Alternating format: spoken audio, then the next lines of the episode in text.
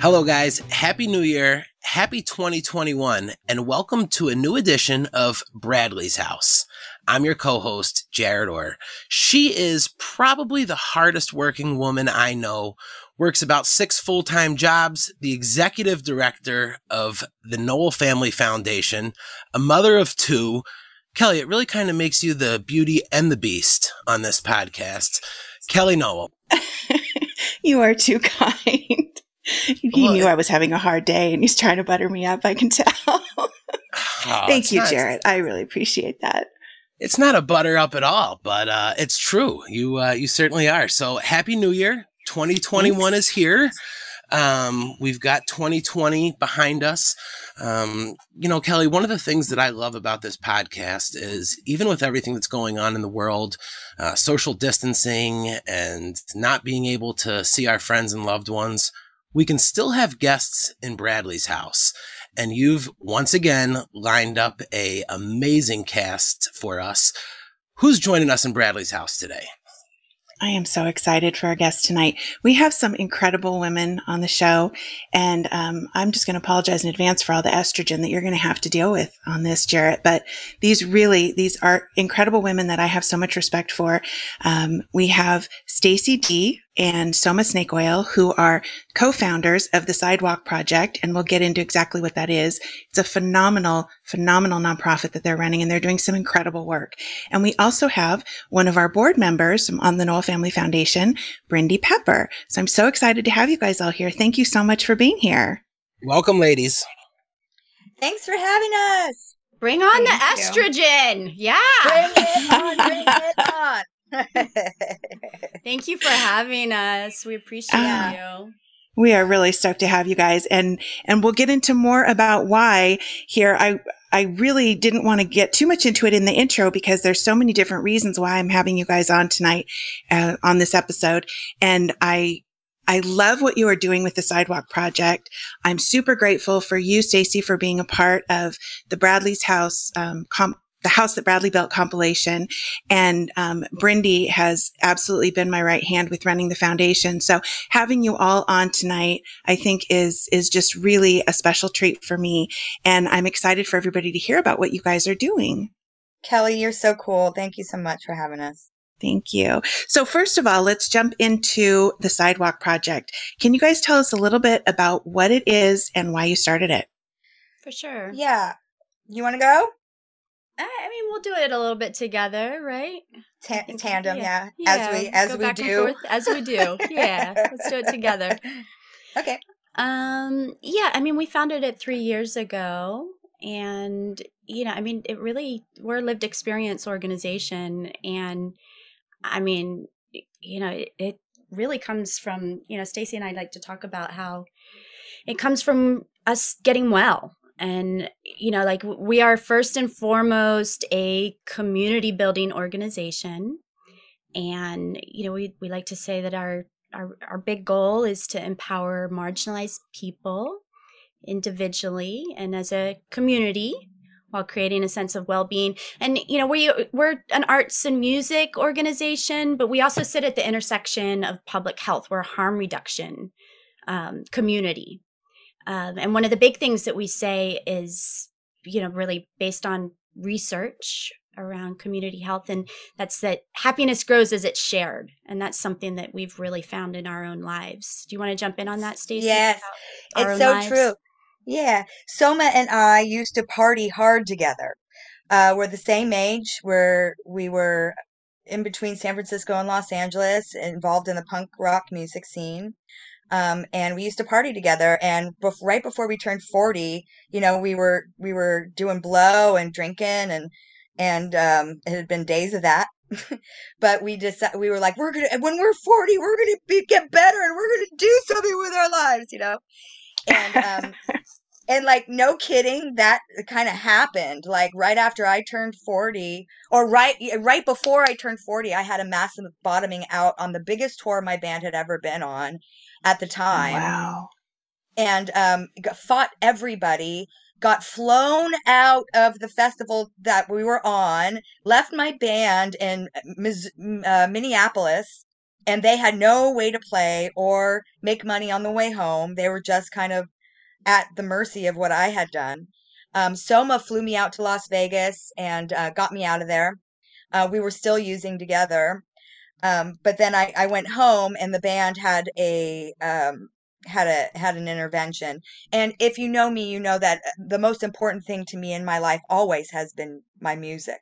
So having the opportunity to do something with music and then like fall flat on my face and my band like came and gave me the opportunity to get better and with soma's help and with our label which is fat wreck chords and and fat mike um, and erin burkett they all uh, got me into a uh, detox facility where i got off of uh, xanax along with everything else but i was constantly taking xanax and pills um, which was kind of like this middle class drug addiction you know what i mean but Yeah. uh you know but then i went through it and, and it like melted my brain and so coming out of that i found um how to be well i found positivity and i found the tools i feels like the universe gave me all the tools to get better and when i was going through all of this soma was also shortly after go went through it as well like the universe really shook us up huh bud so much. Wow. Yeah. Such, a, such a real big way. And you know, like I I really came close to dying during that time. I uh yeah there's a you know some of that stuff is documented in my art and there's been some music about that and you know Yeah. I'm almost uh almost took myself out during that time Yeah. and Oh then my um, goodness. you know and then really got better and harm reduction was actually my journey to getting well and um you know I was on Suboxone for a period of time and there's all sorts of different things that really helped me get better and then meditation and um, and then really community and, and art um, and you know because of that we really felt it was important to share with others and there's a lot more to the story um, that we can share as we go along I think that's Yeah, we- fantastic. Very inspirational. yeah, we decided that, you know, it was like, what's next, you know? And I was driving down the freeway, no shit, and, and thought, what's next for my friend Soma? Because we're very close friends. You know, we've been through hell together. And from the moment we met, we connected. So, um, you know, I was like, what's next for my friend Soma? And I said, I think maybe charity work and I should help her. And like, I saw her a couple weeks later at a festival and I and I told her, and she said, I've been thinking of the same thing. And the next week we were in a meeting with our other partner, Emily Nielsen, who runs Punk Rock and Paintbrushes. Um, and it's kind of like our our silent third partner.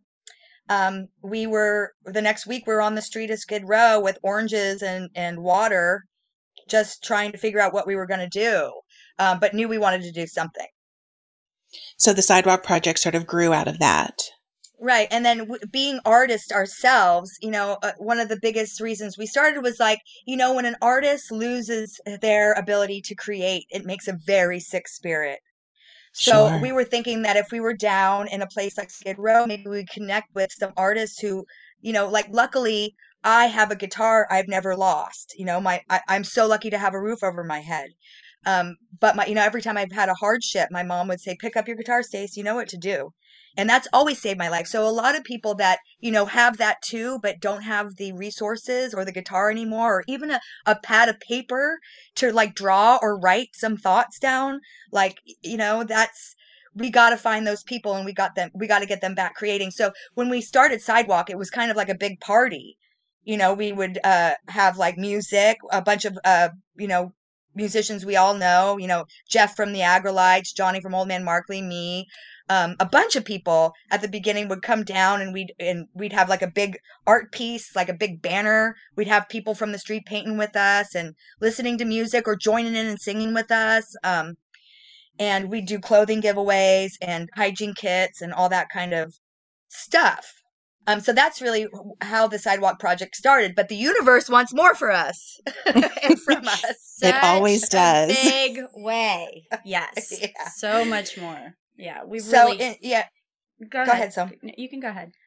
Well, I was going to say Shannon. We have a friend, Shannon Knox, who I mean, really is- before, really before even that, though. I mean, harm reduction started way Right. before Shannon. It, it, it's and but Shannon's been a big part of that. But right, really, I mean, harm reduction was a big part of our journey personally, and right, um, really Tracy Tracy H gave us our first Narcan, and um, you know, we saved a life in San Diego, and because of Soma, sa- can you explain for people who don't understand exactly what harm reduction entails? Sure. I mean, harm reduction. So, you know, it's it's it's it's pretty big conversation because it it can refer to a wide range of public health policies and and practices. Um, you know, I like to think of harm reduction as a perspective or a mindset. You know, maybe even like guiding ethical principles that can be applied to a lot of different complex situations in life you know and specifically what we're talking about um most of the time especially in in in this uh, you know in this um particular um area with the sidewalk project is in in relationship to people who use drugs. And so we'll talk about um, needle exchange or it might be safe smoking kits. Um, there's also narcan which is um, the wonderful and amazing drug that um, brings people back to life if they've overdosed. Yeah, Um, life saving. it's it's just really really powerful. And you know overdoses are just out of control right now during the time of covid. So it's it's so important for as many people as possible to have narcan. You know but harm reduction you know like you might hear harm reductionists say things like harm reduction is an act of radical love or you might hear statements like any small change or meet people where they are but don't leave people there. Um right, you know there's like there's all sorts of um these very specific things that you'll hear within the community because it is it's it's actually more than just like public health practices. It's it's actually a movement. Um you know and and some of these things might really sound very emotional um because it is it is a life and death thing. You know this is this is you know people's you know actually bringing people back to life. It is you know Right. dealing with epidemics you know the hiv epidemic. And you know right now in the time of covid there's you know you can think of harm reduction around covid you know like wearing a mask could be harm reduction. Um, sure. you know using um you know hand sanitizers and distancing. You can think about harm reduction in those perspectives as well um so yeah it's- So when you big- guys- big conversation yeah Right, right. I just, you can't really oversimplify. But when you guys go out um, onto the streets, whether it's Skid Row or any of the other cities that you guys go to, how are you putting that into play? So we do this in a variety of different ways. Um, we are a Los Angeles, City of Los Angeles approved needle exchange program, and um, we're actually a mobile program. And as I rudely interrupted my partner Stacy, she was okay. starting to talk a little bit about how some of that came to life. You know, like it began, you know, there was a big journey and there was a lot of amazing people that supported us along the way with that. And one of the people Mhm. was um, our very good friend Shannon Knox, who helped us quite a bit in that process. Um, and um, you know, one of the, some of the some of the ways, but the question was how is how's that going into practice? Um, so we um, we provide clean needles and um, we do needle exchange. Um, during the time of COVID, we do it's it's really important. We do safe smoking kits and it's really really important right now like in skid row there's um, covid is actually come to skid row now. There's a lot of testing going on and we're going out out and um, doubling our efforts around safe smoking kits and there's these little tips that go on to crack pipes and oil burners and we're making sure that as many as people as possible have these tips so that when they pass pipes they're passing them clean so they're not passing covid to each other. So there's a lot of you know there's a lot of different ways that epidemics um, or and in this case, pandemics can spread, right?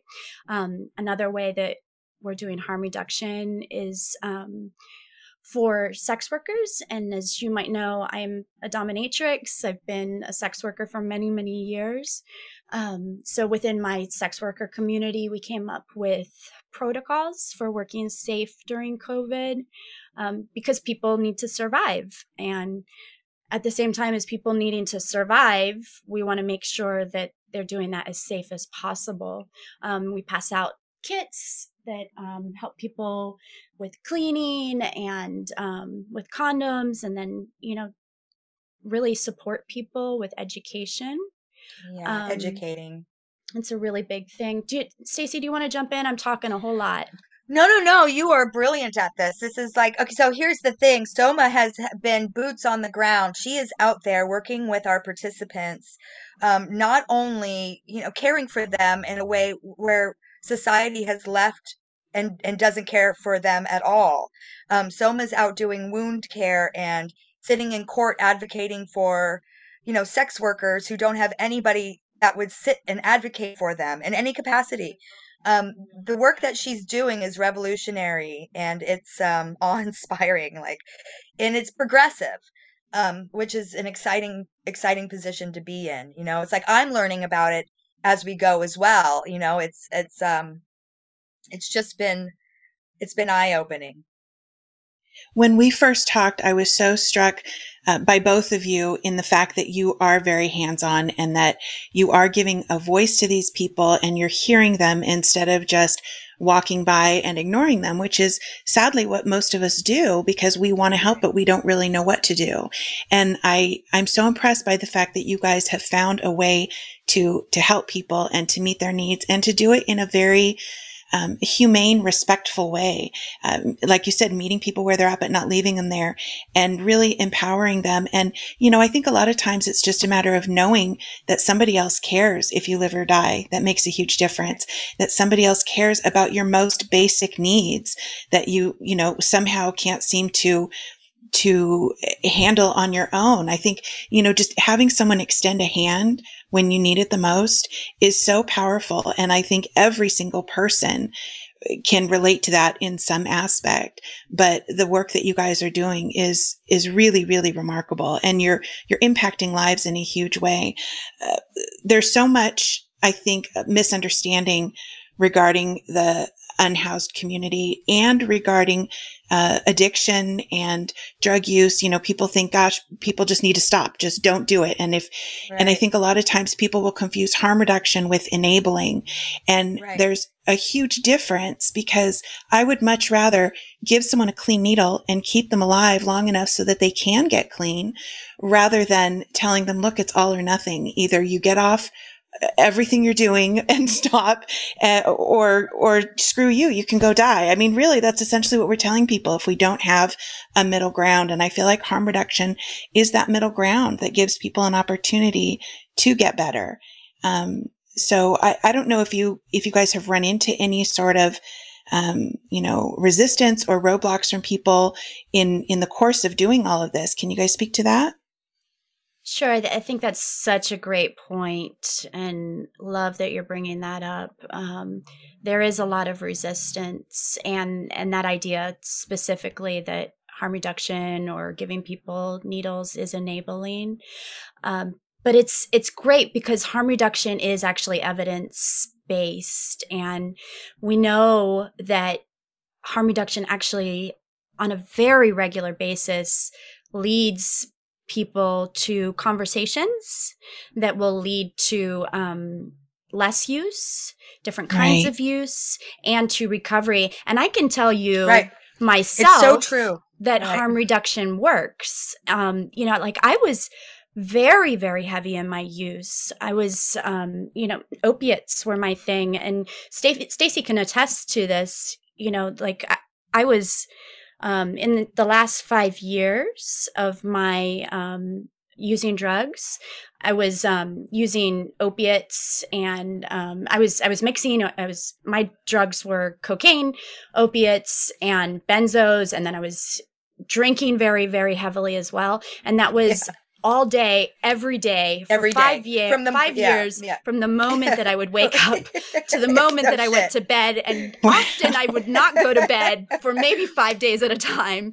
It was, yeah, that is so, you know, and like maybe that's a little bit of an understatement, and it's the kind of thing where, like, you know, like I wake up in the middle of the night, um, you know, with lines in my bedside table to Yep. do more because I'd go into withdrawal, you know. And, It's and, nice to see that you give 100% to everything you do. you so. know, I was You don't go devoted, half right? stepping. You don't go half stepping ever. Yeah. No, not at all. and um, like I, could tell lots and lots of stories about this, but I was in it. Um, and harm reduction worked for me, and you know, Suboxone worked for me, and part of that was smoking weed and um, ketamine treatments and all of this stuff. You know, and I had to do a little bit at a time because all of it at a time would have actually killed me, and that's one of the things that Sure. people don't talk about as well. If you just quit Yeah. cold turkey, you're gonna die, right? yeah. Um, Right. So this Very is dangerous. this is this is actually a medical thing as well that you know we need to know about. Um, you know, and and the idea of like not you know like denying needles from someone, you're gonna end up with people using needles off of the ground or And that's what happens gonna- time and time again. so much and people are going to use needles sharing needles with each other and then that's where disease spreads so this is all this is all based Right. b- based in health right and we know from experience that people then come to us and say what's my road to recovery and that's Right. that's how we can facilitate that and that's really exciting like incredibly exciting you know Well, I think it's an example of that radical love that you mentioned, showing somebody that you're not judging them, that, you know, you genuinely care for them and want to help them. And I, I think that that tends to attract people more. You know, love pulls, push, or hate pushes. And so, you know, you show somebody, look, I care about you not using a dirty needle. I care about you not getting other diseases. I understand that you're struggling. Let me give you this clean needle to help you through. I think that that's a wonderful, beautiful thing that can be easily misunderstood by a lot of people, but you know, in, in reality, that's, that's what works. That's what helps. And I do think it's important to point out too that there are, there is no one size fits all when it comes to recovery. For some people, recovery is complete abstinence from everything. And that's what works for them. Fantastic. For other people, there, there, that's where harm reduction comes in. And I think that's fantastic too, because at the end of the day, um, my perspective is that it's all about keeping someone alive long enough to to get the, to that point of recovery and of healing. And um, i mean obviously my perspective i wish my brother was still here. I wish that he'd had had uh, one more day you know one more opportunity. And and i'm sure that anybody who's lost a loved one to to their addiction would say the same thing. You know would I prefer that he never stick a needle in his arm? Absolutely. But he was doing it already. So would I prefer that he have a clean needle? You bet. And I think anybody would say that about their loved ones as well. So um, I think it's a wonderful, beautiful thing that you guys are doing. sorry about your brother Yeah, i'm really sorry it's Thank just- you. in in our music community it's just a tragedy uh the loss his loss is is felt um throughout the world you know what i mean like so i wish that they you know the boys had narcan you know what i mean like what if? Right. you never Yeah. know you never know Yeah. You're absolutely but right. um what i was gonna uh, go back to saying is that my my little spirit is always like um with with needles it's like if you get somebody to stop picking up the needle from the ground and thinking that that's what their worth is and you give them some new needles and then they're like hey you know what i'm going to use new needles because i i'm worth it it's even a little step to start building towards getting people back connected and and feeling good about themselves even. Um i just wanted to share that little bit Yeah, it, you know, though. that's that's exactly it. really is. That's that's the any small change thing too. And then I I think that you made some great points about you know what is wellness and what is sobriety and what it looks like for one person is different for another or what is even recovery. I mean, you know, Stacy even talks about well like I'm California sober, you know, like right i, I still smoke weed yeah. And again, you know, it's different for everyone. And I Right. think that the bottom line is being in, in recovery, being in a situation where you can function, where you can enjoy your life, where you can make the most of what you've been given instead of being enslaved to something that's keeping you from doing all of that. Hundred percent, Kelly. That is Yeah. exactly why I've been able to allow myself those things. It's like, um, it's exactly that. I love the sense of community that you guys have too with the work that you do. And I know Brindy has experienced this a lot too. She goes out with her kids and, and, you know, supports the homeless and, and gives them clothing and, and food and, and basic hygiene type things. Um, Brindy, I, sorry, I don't mean to leave you out of all of this. I did I'm invite you here for a reason.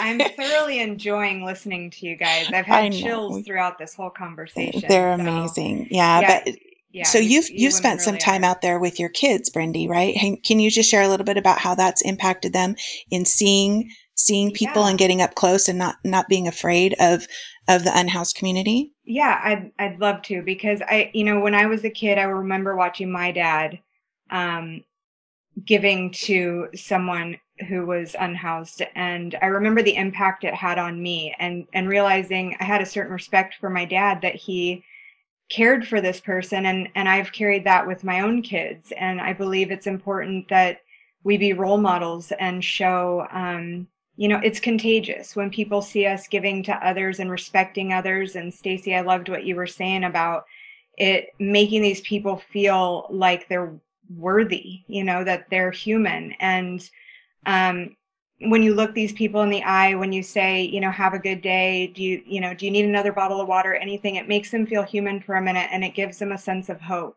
and i think that's really important community is key, man. And thank you for saying that. That's the other thing. It's like, you know, we've hired some people from the street too. We want to elevate people's lives and keep them in the game. It's not like we're giving them stuff and then walking away. It's like now you are part of us. So let's all thrive. Right. That's huge. yeah it, it's amazing. And um and, and i know that it, it helps them to to see themselves as human again. And and i know people who have gone from homeless who are now homeowners. Um, i'm in recovery myself and i see it all the time. I see these people pull themselves up. And i love that your lady's story started with recovery and you just thought you know what can I do to make the world a better place? And I love that so much. And I, you know, I, I love working with Kelly because I feel like, you know, I've gotten this gift of life. So what can I do to give back to others? And I, I so appreciate what you guys are out there doing. Thanks, Brandy. So tell us a little bit about um, the the beginning. So you said you would incorporate art and music. Do you guys still do that? I know it's a little different with COVID, but are you still able to bring um, some of that into the things that you're doing? Yeah. I think we're always going to look for ways to incorporate our artists in with what we're doing. But also, we just did in November, we did Skid Row Thanksgiving where we got some uh, musicians down for the first time in a while, right? To play some music for our event. Yeah, it, it was really really good to have that. Um, a bunch of people from our um our punk community and some reggae community. Um, Matt Nathanson came um from San Francisco, and we did a, a video together. Um, so that was really really good to have a, a bunch of different communities. He's a singer songwriter, so it was a- sort of like a bunch of different um, musicians that don't necessarily usually hang out together and we love seeing that you know when it's Yeah. like it's like a melting pot of different um, genres and it's like you would never usually see these people all hanging out together making music and then it's really really accessible and we like to focus on oldies um, because everyone can kind of agree on that and then um, we want to make it as accessible to our participants on the street as possible and make it like a sing along. Um, and that happened in November, which was really, really good. And we Oh. have, um, there have been a few murals that have happened during That's right. COVID, um, you know, with our, some of our amazing artists wearing masks, um, Shannon and Crucio and Joe, and, you know, like some of these really great artists who have been with us for a really long time. Some of them actually did um, some fantastic art on the um, side of the Beverly Center, which was like, how rad is that? You know, we're like, know. Wow, that's huge. so so great. Um, and for it to continue to happen during COVID is really, really exciting. Um, you know, and but we do have to be careful, right? Um, and we're being Yeah. a little bit more cautious again right now during the surge. Not a little bit. We're being really cautious. really now. cautious. We are we're fighting for like we're fighting for vaccines early because we're you know uh, our team is out there. Soma's out there every day, and she doesn't want to Yeah. spread it, and we don't want her to get sick. You know what I mean? So we we are uh we're vigilant. I haven't been to the office in a couple months because of of COVID, and I you know it's like I, I just um can't have that too. you know what I mean? Right. that's all you need. One more thing. I don't want that too. Yeah. exactly. We don't want that for you. No. yeah, Right. so, but you know, that's the other cool thing is that, you know, Soma and I have created something that gives us the flexibility to be us still. And um that's so cool. You know what I mean? As as two ladies who, you know, came from came from a negative perspective to have a positive perspective and like happiness grows as it shares. No I mean, happiness um grows as it's shared, excuse me, is really how we how we live our lives. You know, you know what I mean? Like I I Oh, have dude. more positive So people great. around me than I have negative people around me. That's a fact. Oh, That's and you know? phenomenal. Stacy, like Yeah. we like before this call, we got to um Yeah. call a couple of our volunteers and hire them part time. Hire them. It was so Right. great. Like and you know, just having those phone calls so heartwarming, It's, you know? Wow. So it's so exciting. Yeah. That's wonderful. Soma wonderful. texted me the other night at like 11 and was like, I'm real excited about our lives, bud. And I was like, I am so excited about our lives too. It's rad. What and a it's gift to be able to say. Right. Yeah. it's not cheesy you know it's like people walk around thinking that like this kind of living is like a cheesy way like oh it's so you know who but it's like so powerful on this side of life like anything is possible magic happens when you um are giving and you you're happy and you know i i uh, i just want so much for humanity to get to wake up to this because i i don't feel like the universe gave me this gift for for no reason i have a big mouth you know what i mean supposed to go out and the universe wants you to use it Yeah, in a good way. Say great things. right Well, the one thing I've noticed that I love about the recovery community is that it's very focused on service to others and on giving back and on sharing what we've been given. And Yeah. that's something I think would everyone can benefit from. I wish the whole world believed that. I wish the whole world put that into practice. But sadly, that doesn't happen. And I think the Sidewalk Project is a great way for people to be able to do that, to be able to get involved. And um, Right. so when when you guys go out, can can anybody come with you? I mean, is do you take volunteers, whether they be you know people that want to help out, or artists, or musicians, or whatever? We you, we take everybody right now we're kind of keeping it small because covid we don't want anybody to get sick on our watch but Yeah. usually we invite everybody down when we have a sidewalk project we want to hang out we want everybody to come down and help out Awesome. Yeah, that, and I think you know there's so many different opportunities on how to work during this time. You know, it's like i- you know there's a ton of advocacy.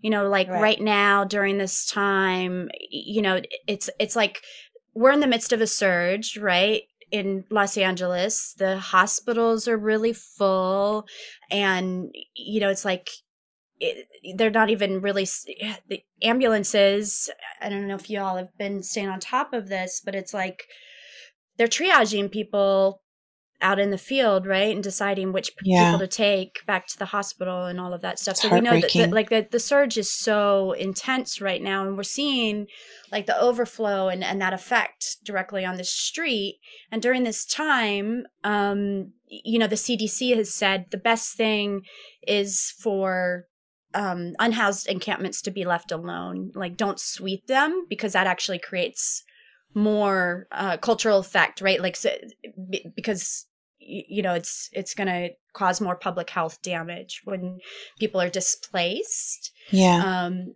and you know, city council actually just approved some really extensive sweeps. There was 60 people in Harbor City that were just knocked out of their um, encampment. You know, and this kind of thing is we really believe we're responsible as people to show up for you know the most vulnerable to speak you know, and to speak against this kind of systemic violence against the unhoused, especially in this time during COVID. So, you know, there's lots of different ways to get involved. You know, it's like if you're at home and you don't feel like comfortable coming out with a sidewalk project right now, you know, you could do some advocacy. You can write letters and say, you know, don't hurt our unhoused folks right now you know and there's there's other ways. It's like one of the things that we say is um, you know where there, wherever there's a sidewalk there's an opportunity for a sidewalk project. What that actually means is you can carry water in your car. And you know when you see people on the side of a freeway and they're asking for money you know you can you can hand out a hygiene kit. You can hand out a bottle of water. You know it's like we all have the opportunity to help you know, just within our own communities, just by keeping our eyes open and offering the resources that we have available to us. So Absolutely. You know, we can just really be very creative. Um, and I mean, Stacy, do you want to add anything to that? Yeah, I also wanted to say that that, that the the fear that goes along with like um addressing the unhoused population it's like most people don't want to engage because they're afraid when you know like the the the, the belief is don't get involved you know what i mean when Right. it really sh- is up to us to help every little bit of the way why wouldn't you you know what i mean Right. i think Now, it, it, for- it says so much when you don't Right. That's for it. for people who may not have much experience, can you um, help understand are people unhoused because they're lazy? no This what is- are some of the reasons why you find that people are in that situation? One of the biggest reasons that people are unhoused is because of affordable housing. there's no think places right There, you, you can actually look this up. You know, there's there's studies on this, and you know, especially in Los Angeles, the um the ratio be, between um what people are paid and how much housing costs doesn't equate. So Yeah, it's how- outrageous. yeah how much we make doesn't doesn't um allow us to pay how much our housing is so people end up being um you know they just can't afford it. And so there's there's all sorts of stigma. There's stigma towards people who use drugs. There's stigma towards sex workers. There's stigma towards the unhoused community. And that reflects in the words that we use as well. You know like Right. we might we might say homeless. We might say druggy. We might say um, hooker or whatever. But you know what what's really important to understand is that's that's actually just your neighbor you know this person is Exactly. exactly exactly just like you trying to survive and the line between your home and the street is very thin and it can happen so fast. It could happen with a car accident. It can happen with you know whatever it is. And you know the people that are living on the street they're it not a it's it's like you you would be really be very surprised um what the how how very similar your life is um you know like i've i've been unhoused many times and um you know like i've actually and there's many different kinds of unhoused and i've even been unhoused living in um hotel rooms with my child so you know it's it's, it's really important to understand that this is this is a circumstance it's Right. not it's not who someone is Right. Doesn't define them. yeah Right. And you know, uh, one we were we did this uh, United Shades of America documentary that was on CNN, and um, uh, what was the gentleman's name from LA Can? pete white is from la Pete- can amazing activist And he was saying, you know, you can you can uh, not have a drug problem when when you come down here, but you could pick one up real quick. You know what I Oh, mean? sure. Like after you've lost everything, when you're down there with it, it's harder to not. Sure. You, You got know what I nothing to lose. Right.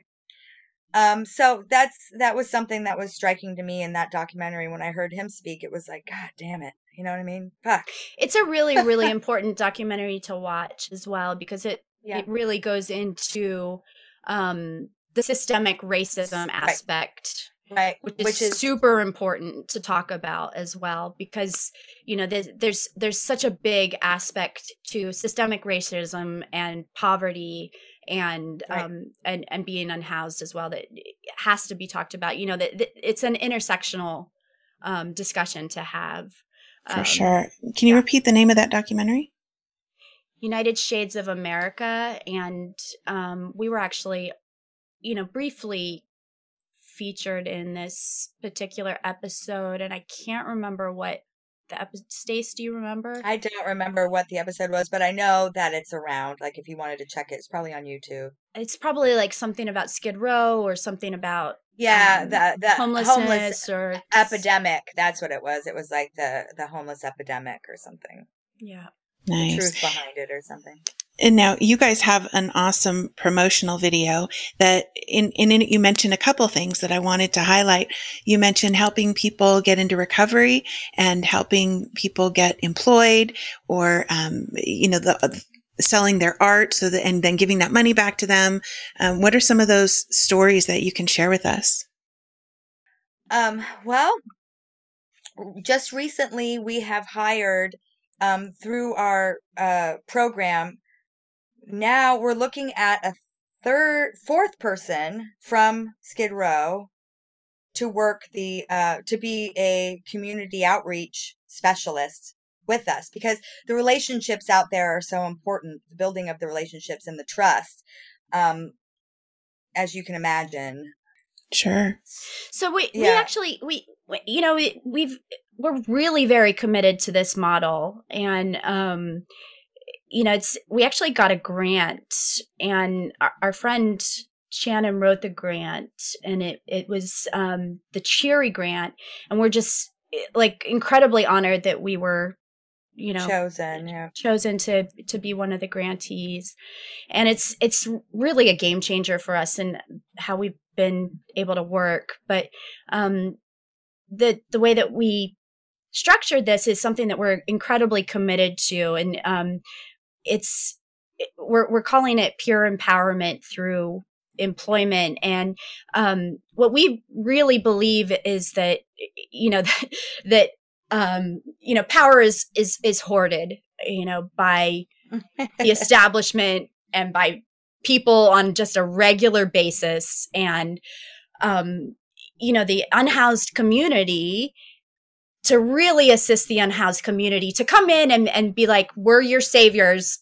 Here's a sandwich Right. you Right. know it's, Here, it's like a here's your fur- right. it's here's just your like- kit. See ya. it's it's know? just like a further form of exploitation and Sure. it's, it's condescending true empowerment lifts people up right so to empower people you have to give them resources and actual real resources which would be education and jobs and um so you know and we are new we are young um so this is something that we're still developing but our first real step with that is to hire some people who live on the street.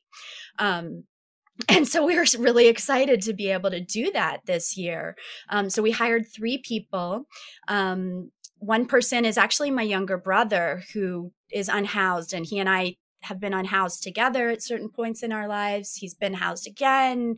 You know, there's been large periods of time where I have um, supported him, and he's back out on the street again. And um, he's just a powerful advocate right now. It's amazing to watch him um, start to develop more and more now that we've given him this job. He's one of our harm reduction specialists. He's doing powerful work on the street. Last night, he saved a life with our Narcan. Wow. oh, Um, wow. This this wouldn't happen if he wasn't working in our program. Another person is And um, empowered to do it. You know and what I mean? empowered to do it. to do it. right empowered to do it you know and then there's another woman um named russia who's a sex worker longtime resident of skid row um and you know she's just amazing wise woman She's so great. Yeah, she's so Just- great. we She's love her so You much. You guys would love her.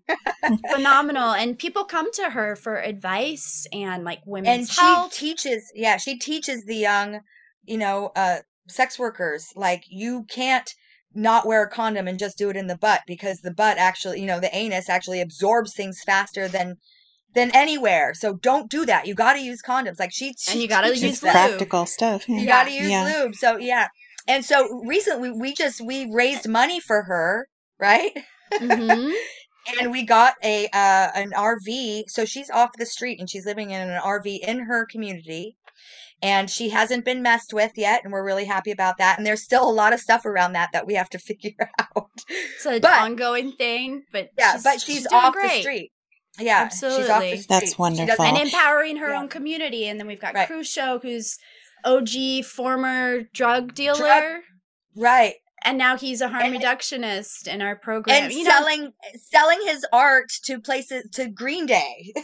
You know? his art, is hanging, Fantastic. his art is hanging in Tré Cool's house. That is so rad. And you know, I love that you guys are doing killer. it's you're extending your reach and you're really Right. having an exponential effect on on these people because now it's not just what you're able to do, but it's what they're able to do It's what they're beyond able you. to do. Right, it. It's It's right. what they're able to do. Right. Yeah. And there's such a difference between, like you said, between helping someone and empowering them. And I think both are necessary. You know, when someone's Both are at their rock bottom, Yes, they need yes. some help. They have no power. They just need some help. But then beyond that, after you've helped them, after you've met them where they're at, that's where the empowerment comes in. And that's where you allow them to continue on what you've started after you're no longer there.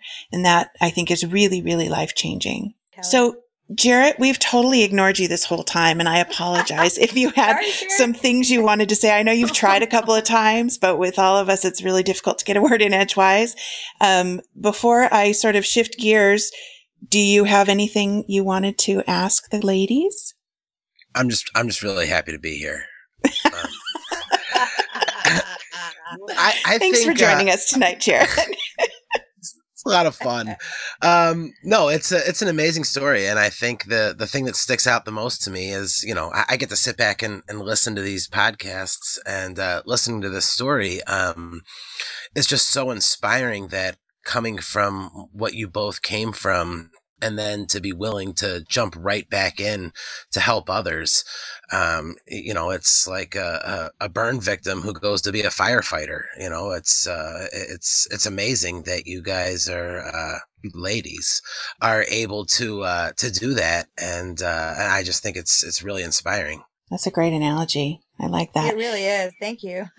Yeah, that's very true. And you know, there's there's two. I started out by saying how incredible you guys are, and you really are. But I, I think it's also important for people to know that anybody can do this too. Like it doesn't take any specific skill set. It just takes a willingness to to help people, to stick out a hand, to serve, and we can all do that. And I I think that you guys are a wonderful example of that for sure. And and you have the ability to to create something that allows other people to do that as well, you know? So I think that's where your, your amazingness, your special gifts come in and that you're not just out there doing it, but you're also creating this place where other people who want to help can join you and help too. And that is what I think is so remarkable about what you're doing.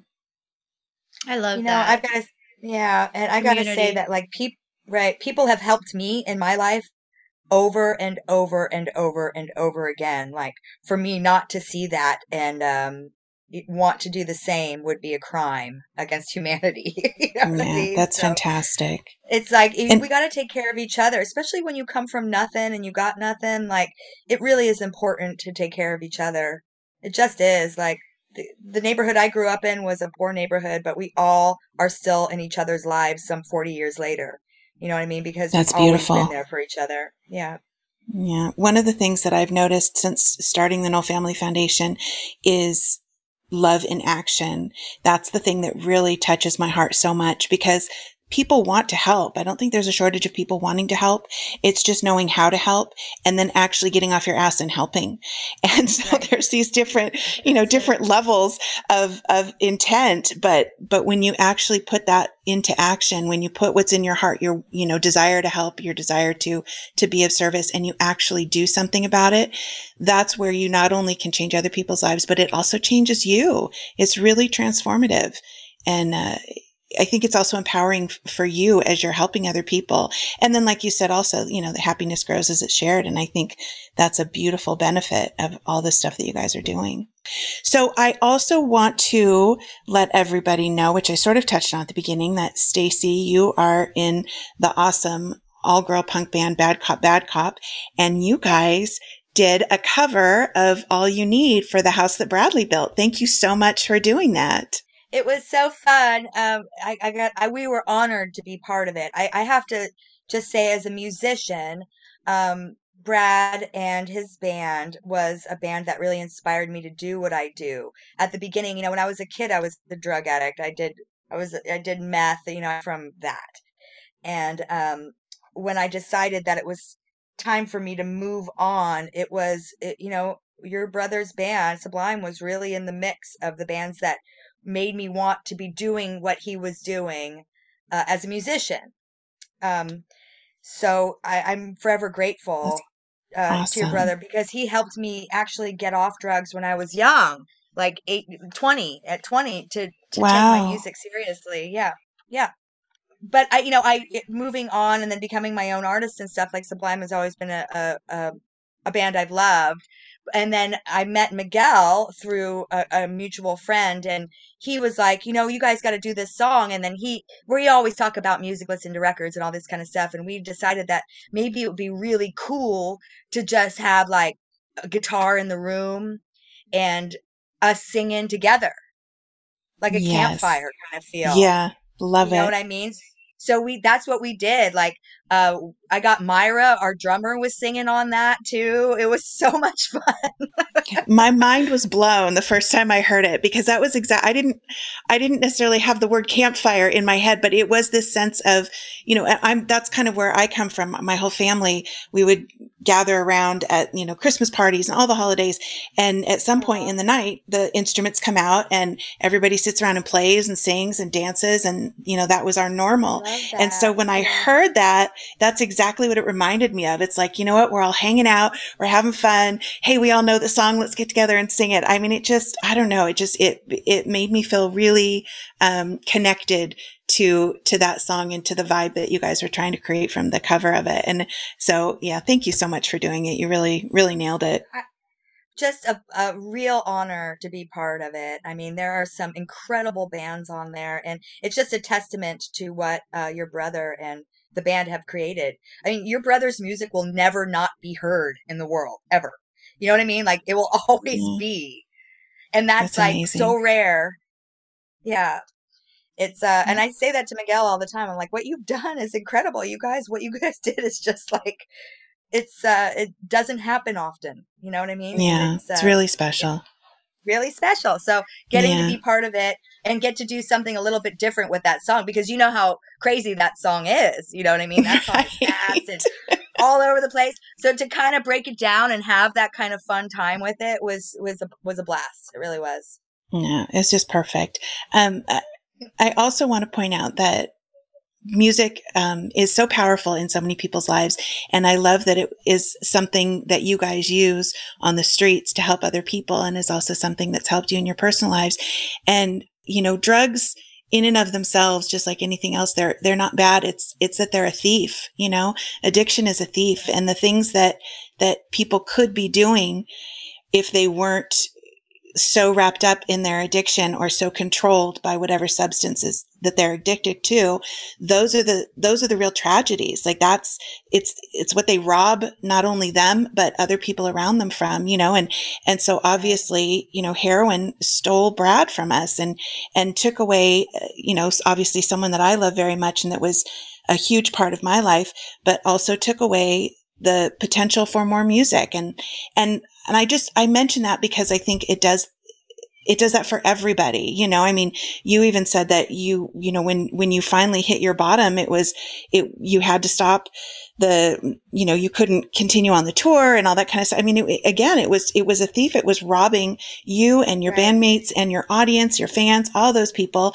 of the music. And so, you know, now that you're, now you're in recovery and on a good path and playing the music, you're able to give that gift and we can all enjoy it. And I think that's a big part of why I'm so passionate about helping people recover because I feel like we all have so much to contribute to the world around us and and so much to give but when um, when we're strung out or uh, obsessed with something whether it's you know a substance or or anything when any sort Or of addiction food or over exercising Right. or whatever. Right. It's a thief. Right. Exactly. And it just, it robs us of, of so many great things that we could have and ultimately waste the time, the short time that we have here on earth. So, um, it's so I think- true. Like my biggest thing, Kelly, is like getting people to untwist from the stuff that's made them sad. And I know that addiction is a disease that comes for a lot of us a lot easier than others. you know what I mean? sure. Absolutely. But yeah, but like getting people to uh, get to live their dreams, get to you know even a gift of taking accountability to be free from a lot of stuff. You know what I mean? Like sure. um it's it's it's, it's such a passion uh, for me going forward in my life is to is to help people because we all deserve to have a good fucking life. Life as a human being on this planet is incredible. right. It's incredible. You know, like everybody should be able to, you know, uh, and bad stuff happens to everybody, but how do you walk through it? Do you grow from it? Do you, or do you let it control you and ruin you? You know what I mean? Like, um, Exactly. so yeah, it's, it's, uh, I'm happy to talk about it. yeah. And, and, you know, to, to bring Brindy back into this conversation too, I'm sorry. I feel like I'm sort of overpowering everyone here, but Brindy is a great example of someone who has, has overcome all that too. And, you know, came to the point where she had to make a decision about whether she was going to lose all the things that were important to her or whether she was going to get into recovery. And I have so much respect for her. When I heard her story, um, I just, I knew that that was, that she was someone that I could, I could respect and trust and, um, and she really gets it. You know, she understands why we're doing what we're doing with the Nowell Family Foundation. And I think that that, Brindy is, that's one of the things that makes you so effective in all the things that you do. I mean, I'll, that introduction that Jarrett gave for me, he could have said for you too, because you, you know, you're a single mom, you work all these jobs, you help out, you, you donate your time and your talents and all that kind of stuff. And, um, and I think you're a wonderful example as well. Oh, well, thank you. I actually was going to second uh, Jarrett saying that about you. I think um, you're an inspiration to me, Kelly. I, I don't know if I deserved all that that you just said, but um, I definitely appreciate the life that I have. I know Soma and Stacy were both just talking about that, and um, I'm so grateful for it. I didn't, you know, they say, you know, when you go into recovery, you get a chance at a second life. I feel like for me, it was like a chance at a first life, and uh, life is so beautiful today, and I want uh, to give to other people to show them how great life can be and and how amazing recovery is. And you know, I love with the Nowell Foundation, we want to start with those influencers, the musicians that can tell people, you know, it's it's not corny it's actually it's a great life to be sober and to be helpful to others it's a you know part of recovery is you know service to others and that's anybody not just others in recovery so or with you know addiction so Absolutely. That's a great point. I can't agree more about the first life thing. When you said that, it's like struck a chord with me because, like, no kidding. After I ju- got to change my perspective, it was like I finally got to to see what what life really could be. yeah it was amazing it's amazing i love life today and i did not feel that way for the first 34 years of my life Word up. So, Here, Stacy, here. Here. Stacy, what's what's next for Bad Cop Bad Cop? Well, this is an exciting time because uh, we can't tour, and if you if you're in a band, you know that like the first record you make is like you had all the time in the world to write that record with your bandmates, you know. But then after that first record, and if you become you know successful, you're touring, and you don't have that time. You get thrown back into like having a month to do the next record, like quick, quick, quick. Right. Um, so this right now, we as soon as COVID calms down, like we had been practicing up to two times a, a week throughout COVID because we we genuinely love each other and we really like being around and need each other. Like uh, things get crazy if we're not together, you know. So um, so uh, we're hoping and planning um, to start writing our next record together, uh, where we can really be part of all of it um, instead of you know the fast way people make records these days. I mean, uh, Right. you know, Michael Michael always is like, you guys need to do like something where you're ready to go and you're live and you're playing it fucking live. And it's like, you're right. Like, when does a band get the opportunity to do that these days? You just don't. It's like Right. people are separate. You do it when everybody's whoever's got the time to go in and do their parts. You know, it's like it's fast. So um, that's really what we're working on right now, and we've got some uh, some tours planned for Europe in in October, um, if it's safe. We have a, a festival in Atlanta in September, if it's safe. Um, what we want to do, kind of though, is focus and stay close to home. Stick to California. There's great places to play throughout California um, that would keep us busy, at least on the weekends, um, for the time being until it really gets back to where we can, you know, get back to our lives. You know, because my band was like literally four to six months out of the year, we're gone. We're gone. Wow. So That's like tough. this has been it's it's tough, but it's so it's been kind of a really nice welcome break that we all really needed this COVID to be honest. I'm sure. we needed sure. something to stop us, you know, from driving ourselves crazy. So we're but you know, we've kept it up, we've stayed connected, we haven't lost a bit of energy and um, we're just moving into what's next. And it's, it's exciting. Wonderful.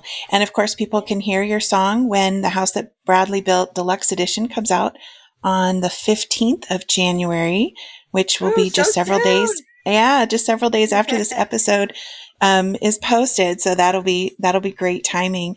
And um, and now, as far as the sidewalk project, I do want to make sure everybody knows what they can do to get involved, whether they want to donate money or time or resources. Obviously, there's your website, thesidewalkproject.org. Um, what's the best way for people to get involved if they're sitting there going, I want to do something, but I don't know what to do? They can reach out to us. Soma has been running a weekly Zoom meeting where we invite people, don't we, Soma, to to get involved in talking That's about it. what we're doing. We that was another thing. It's like when COVID happened, we got organized. Like we Soma started a Zoom meeting with all of our all of our var- volunteers from the different cities that we have um, sidewalk branches in, and uh, everybody just got real. What do we? Let's do this together. So that's kind of a big thing. If you want to join in, you reach out to Soma or I, and we'll get you connected with. Uh, I'll get you connected with Soma. Soma will put you right to to where you where you work best. and what's the best way to reach you guys? Through the website? I know there's a contact. yeah, there or Instagram. If you write me on Instagram, I'll I'll see it and um, always always talk about sidewalk with you. Yes. When is the when is the Zoom meeting? It's every Sunday evening at eight o'clock. Okay. Awesome. and you are all very welcome. And we do a lot of education in the Zoom meeting too. So, you know, people can Yeah. Come join us and, you know, even just, it, depends on the day, but we do education about harm reduction. We do sex worker, um, sort of like cultural competency education. Um, you know, Which is a big one, Soma, right? That's something that we wanted to talk about tonight too was was how people should be treated on the street, you know, if they're a sex worker or a person who uses drugs, you know, like um that needs to be changed, you know. Yeah, and- just even mm, you know, sort of talking about the terms that we use. That's something that we really care about. Um, you know, and then just sort of pushing back against stigma in our society, and and sort of like questioning the words that we put in our mouths.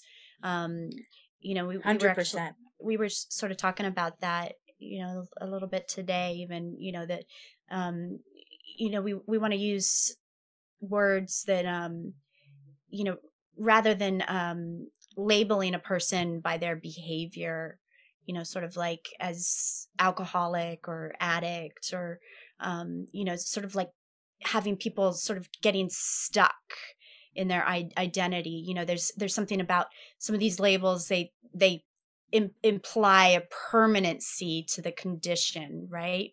And there's like it, it sort of like leaves no no room for change and it also um it, it, it definitely it, it's sort of like strips dignity and humanity, which is I think something Right.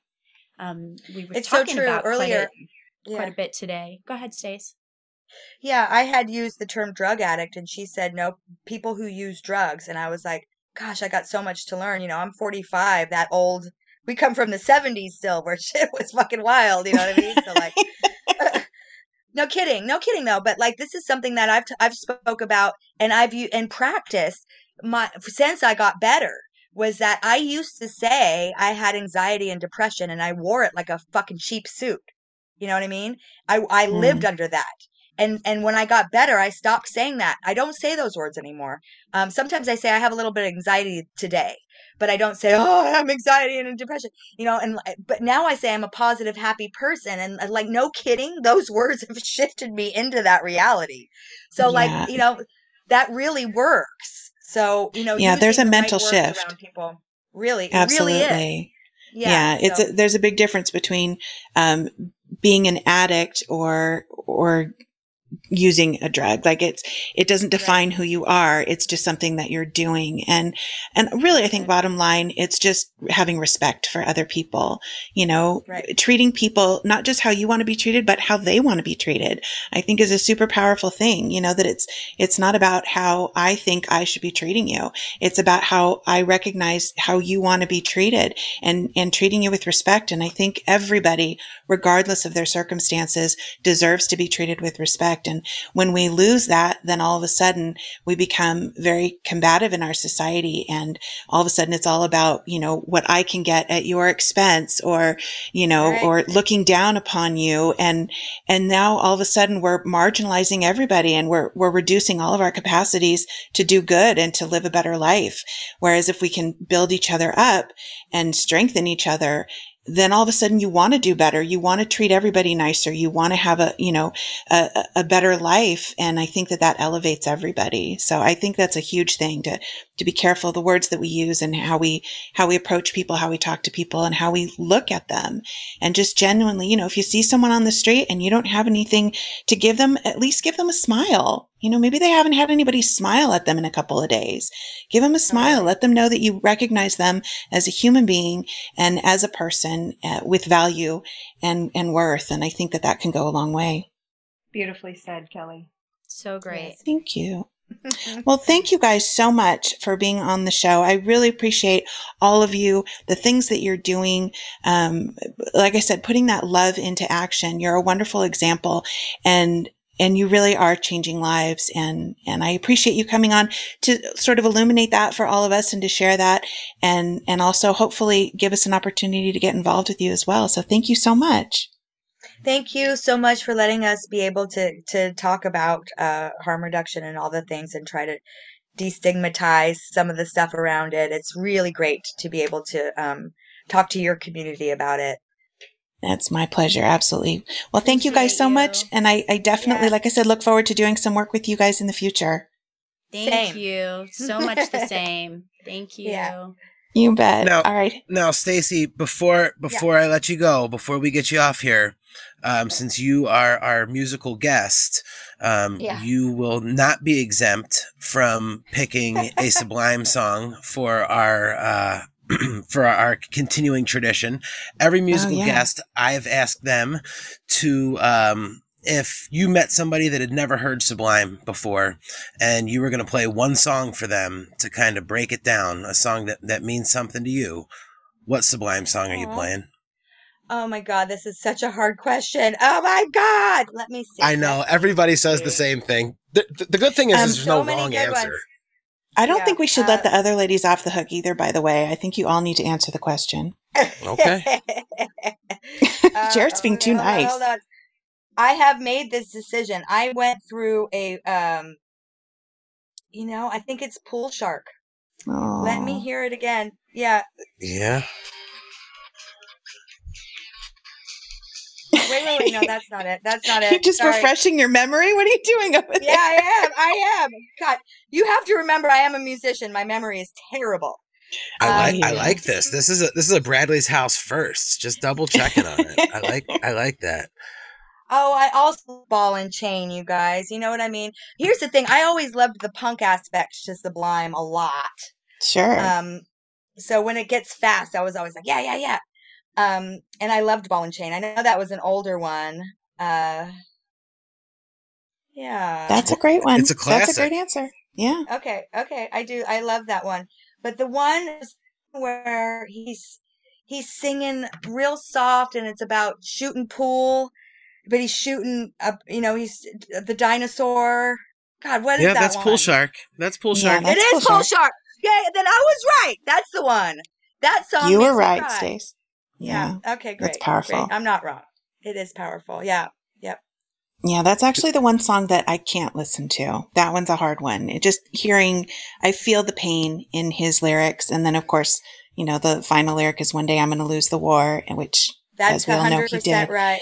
Yeah. And it's a, it's a powerful song. It's my choice to not listen to it is not because I, it's not a great song. It's just, it's just too, too raw, too fresh. But yeah, that's a good the choice. way he sings it, the way he sings it, the melodies in it, it's just so beautiful and sad at the same time. And that's Yeah, it's haunting. to achieve. It's Yeah. haunting, yeah. So I was right. It's Pool Shark. I'm going. That's my final answer. Sold. It's yours. You got it. It- I'm just happy you didn't. If you would have said April April 29th, 1992, the Leary version, I would have known the fix was in. So That's right. That was Miguel's Okay, answer. all right. Stace. All right. He's hella funny. Does anybody else want to weigh in? I'm not going to put you on the spot, but if you want to weigh in with the song. I mean, I could talk about, you know, all of Sublime songs, but when I try to explain to younger generations who don't know who Sublime is, I always say, you know, the song Bad Fish, right? But I love the song Burritos. I loved it when I was a kid. Um, you know, just not wanting to do anything and trying to recap the night before. And I don't know, there's too many to pick, but that's mine, Burritos. That's a very Burritos. relatable song. Sold. Good choice. Good choice.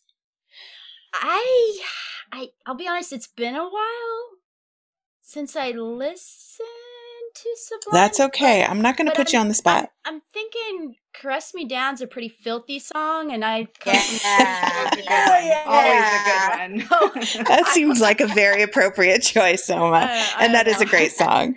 That is a great song. I think one thing that that Sublime always did was was give each song authenticity, you know, a real genuine feel to it. And I think that's what allows us all to relate to their music. And he definitely does that in Caress Me Down as well. His voice. His voice. Man. Mm-hmm. Well, that's whenever people ask Mm. me if I if I speak Spanish, I say, "You mean like Sublime Spanish, or uh, 'cause I'll I, I'll give you caress me down or Chico my tipo, but other than that, I don't I don't know what's going on." So, um, yeah, it's uh, caress me down. Sold. That's another great one. I, I actually have had people be very surprised when they meet me that I'm not Hispanic because in their mind they thought that Brad must be Hispanic because of his his No kidding. fluency. not only that, but the things that he sang about, like I was like, yeah, my mom does fucking dope and smokes pot too. Like, let's talk. I like I identify. you know what I mean? Like, you Yeah, know, he but did a he great just kind of put. He did a great job. He summed up that time of life perfectly. I mean, especially from somebody coming from nothing. Like it seemed like he knew. You know, Yeah. he just did. Yeah. Yeah. He was an observer. He was an observer of people and it really allowed him to um to relate in a big way. And you know, while we're talking about it, I do think that the Sidewalk Project is something that he would have absolutely loved. Uh, he had no fear when it came to talking with people.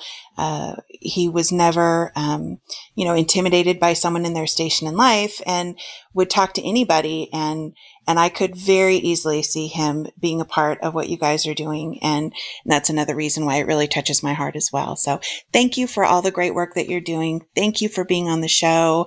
And we definitely, us. yeah, Thank definitely look forward to, to spending more time with you guys.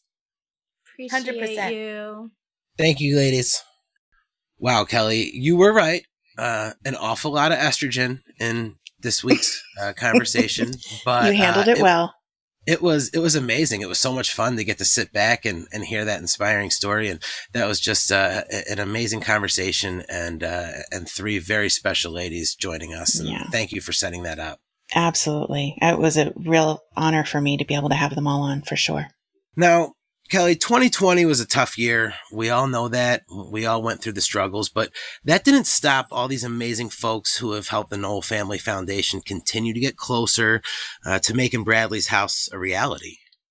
That's so true. You know, when, when all of this started happening with the, the shutdowns in the spring and it really, it really threw us for a loop at first because so much of our focus in, in getting the word out and in, um, you know, getting support was through music events and all of a sudden all of those stopped. And, and not only did that impact us, but it also impacted all of the artists that do all these things that help support us as well. And so we really weren't sure what this year was going to be. And, and I kind of just figured, okay, we'll just, you know, we'll sit back, we'll get through this year and then we'll refocus and re-aim. But, but amazingly, um, this, this year turned out to be a wonderful year for the foundation. And it's really because of all the amazing people that have helped out. And, you know, I think it's important for people to know that their their donations and and album purchases and the merchandise that you buy from the foundation. All of that is so instrumental in getting us to the goal of opening Bradley's house. But other ways that you can support the foundation is by supporting the great brands and the people who also support us. And I wanted to thank a couple of them this week. First of all Uplift Apparel. Um, about six months ago, they teamed up with Pittsburgh Pirates pitcher Joe Musgrove, who's just an amazing individual, on this awesome collaboration shirt that has a powerful message inspired by Joe's positive mindset, let your worries go. And the proceeds from that shirt were donated to Bradley's house. We were so honored by that. It completely took us by surprise. It was just a really um, a really special thing. Now, this company, Uplift Apparel, is highly influenced by the reggae music um, community and the culture, and it was um, so important to Brad and the Sublime Sound as well. And they refer to their team as the Good Vibes Crew, and they truly have some amazing designs that are so positive, inspiring, and uplift people. I just wanted to make sure that people were aware of them and and know about the good things that they're doing. But also, I highly encourage that you check out their website, which is shopuplift.com. Check out the amazing merchandise they have. Support them because they've done so much to support the foundation. Yeah, and that shirt is it's really awesome, and they- they've got so many other cool shirts. They've got them for men and women. Uh, Listen, if you're listening to this podcast and enjoying what we're doing and and the bands that we talk about, then I, I know that you're going to want to check out this uh, this website. So um, there's really so many different ways that you guys can support the Nowell Family Foundation, uh, and just like Kelly said, this is uh, this is one of the ways you can is by helping out the the friends of the show and the foundation, um, and you can literally show off your pride for Bradley's house and the Nowell Family Foundation. You can do it from head to toe. Last week, Kelly, we talked about Kyle's Bradley House hats that he's had throughout the year and how he's always got those on. And I said down to toe, there's even Bradley's house socks that are available. There are, and you know, that's been an absolute favorite for people. They love these socks. And those socks happened because of an amazing company called Merge 4. They do so many philanthropic things. They give back to the community and they're involved with art and music and sports and so many different things. And so I actually had the privilege of sitting down with the Merge4 CEO, Cindy Busenhart. She is just a lovely individual. Every time I see her, she's got this beautiful smile and she's so warm and so genuine. And what I love about Merge 4 is that they're really doing it right. They're a certified B corporation, meaning they focus just as much effort and energy into helping people on the planet as they do to their bottom line. You know, that's so unusual from corporations these days. They have socks for everyone in the family, men's, women's, even children's socks. And they're just another one of the amazing companies that have put so much time and energy into helping out the Nowell Family Foundation. So we definitely want to thank them from the bottom of our hearts. Oh, guys, if you uh, check out merge4.com, uh, I was on their website uh, just a few days ago. Uh, other than having a bunch of really cool designs and, you know, not just, you know, Bradley's house uh, uh, oriented, but there's like Kiss socks and just a bunch of different artists and they've got a ton of collaborations. Um, they even have, they have a bamboo sock, which is made from like a synthetic bamboo and it's supposed to replicate cashmere. Um, they use so plant, soft. Yeah, they use uh they use plant uh, uh based dyes and it just they do so much. So uh if you're listening to the podcast uh and uh and you want to support the Nowell Family Foundation, um again, check these folks out. These are just two of the many uh, uh corporations and, and groups of individuals that we're going to be mentioning um that have meant so much to to Kelly and the entire foundation. Uh and uh and we thank them for their support. And uh again, if you guys want to help out out. And you know what? Even if you guys don't want to help out, but you just want some really cool socks or, or some really cool shirts, you should still check these folks out. Absolutely. And while we're saying our thank yous, I do have one more thing I'd like to bring up.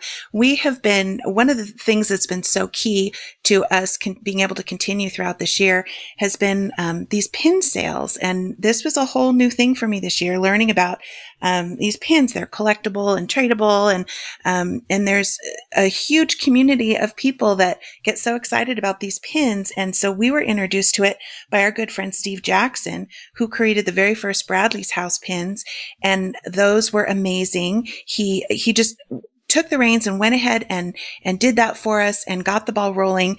And then our, our wonderful supporter, Tony Bailey, who comes up with all of these incredible ideas, just completely ran with it and talked to different artists and, and started working on getting all these different designs going and really has done such an amazing job. And everybody's gotten so excited about getting them, collecting them, which has been a great source of revenue for the foundation. And we so appreciate everybody supporting us by buying those pins and getting excited about it it. And then a bunch of other people that have have either um, purchased all the pins or or helped in producing them or designing them. I'm just going to run through some names really quick, knowing that I'm going to forget some people.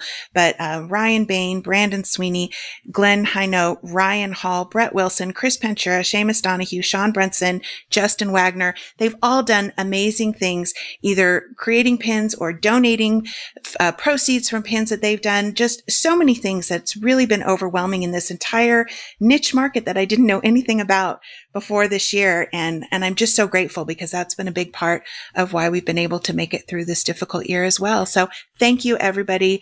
Thank you to all those people I mentioned. And of course, also to all the people that are buying those pins and, and keeping it going. So thank you. It really means a lot. Every single purchase, every single pin, every little thing, you know, it's just, it's finding, like we talked about in the episode, finding ways that we can help, things that we can do. It may not be something huge. I know we'd all love to write a million dollar check so that we can open the house tomorrow, but you know, along the way, it's all the little things that so many people do that add up.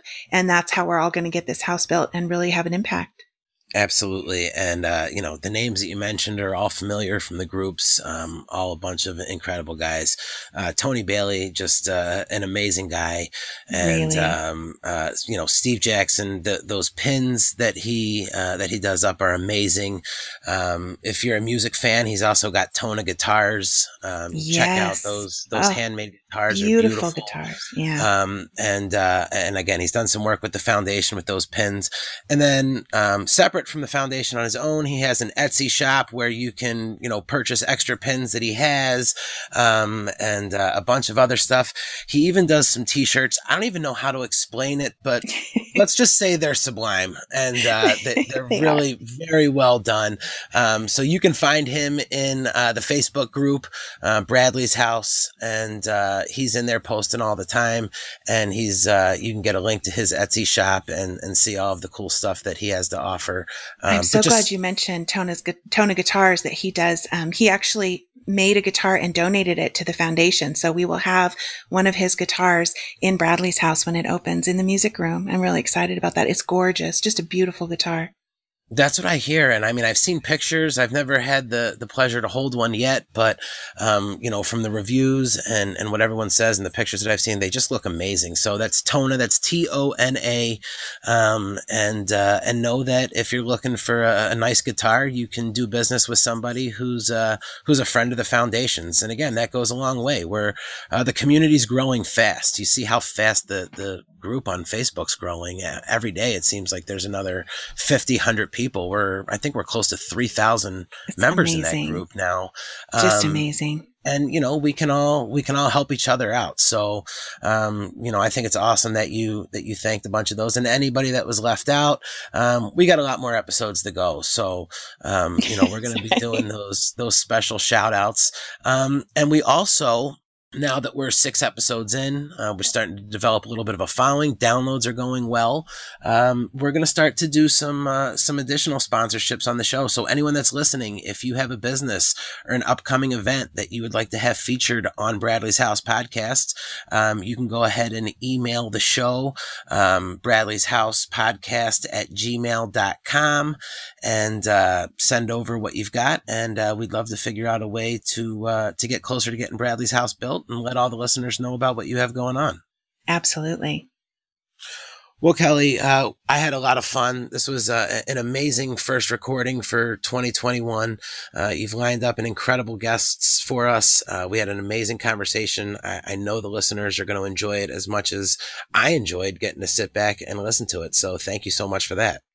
Absolutely. Thank you for making this whole podcast happen, Jarrett. And thank you to Anna, our beautiful audio engineer that takes care of everything behind the scenes so that we don't have to. Yeah, I love her. I know you do. I should point out to people that she's your fiance, so you're not just being creepy. That's right. No, not not at all. Um, you're also being creepy, but that's a whole different thing. If she wasn't, I would still totally be creepy. Um, so uh, so yeah, we had uh, we had a lot of fun, and uh, guys, we thank you so much for uh, for joining us. Make sure you share. Give us that five star review if you think that we earned it. Um, make sure you're downloading the show. We're available absolutely everywhere. So I don't know where you're hearing us right now, but um, we're available on YouTube and iTunes and Google and iHeartRadio and Amazon. Make sure you tell a friend. Hit that five star review so uh, you know we can continue to make some waves and and help people out. Um, I had we had a wonderful time this week. Uh, I'm Jared Orr. She is Kelly Nowell, and you guys don't have to go home, but it's time to leave Bradley's house. Now, keeping up with tradition like we have here on Bradley's house, here's a clip from the House That Bradley Built Deluxe Edition compilation CD. This is Bad Cop, Bad Cop, and All You Need.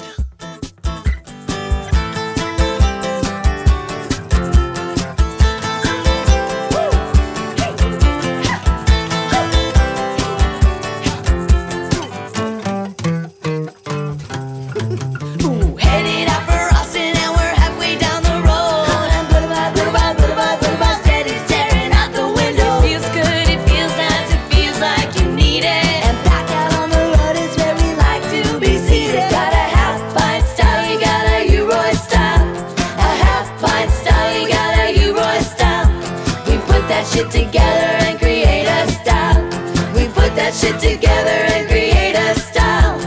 Passed out on the pavement, I won't feel afraid. There's a little piece of paper saying how we won't get paid. Hello, my name is Tyson with the Nowell Family Foundation, and I wanted to provide some resources to any men and women that need help and are struggling with drug and alcohol abuse. The first one I want to give is the SAMHSA.gov website, and that is the Substance Abuse and Mental Health Services Administration website. And their 1 800 number is 1 800 662 HELP.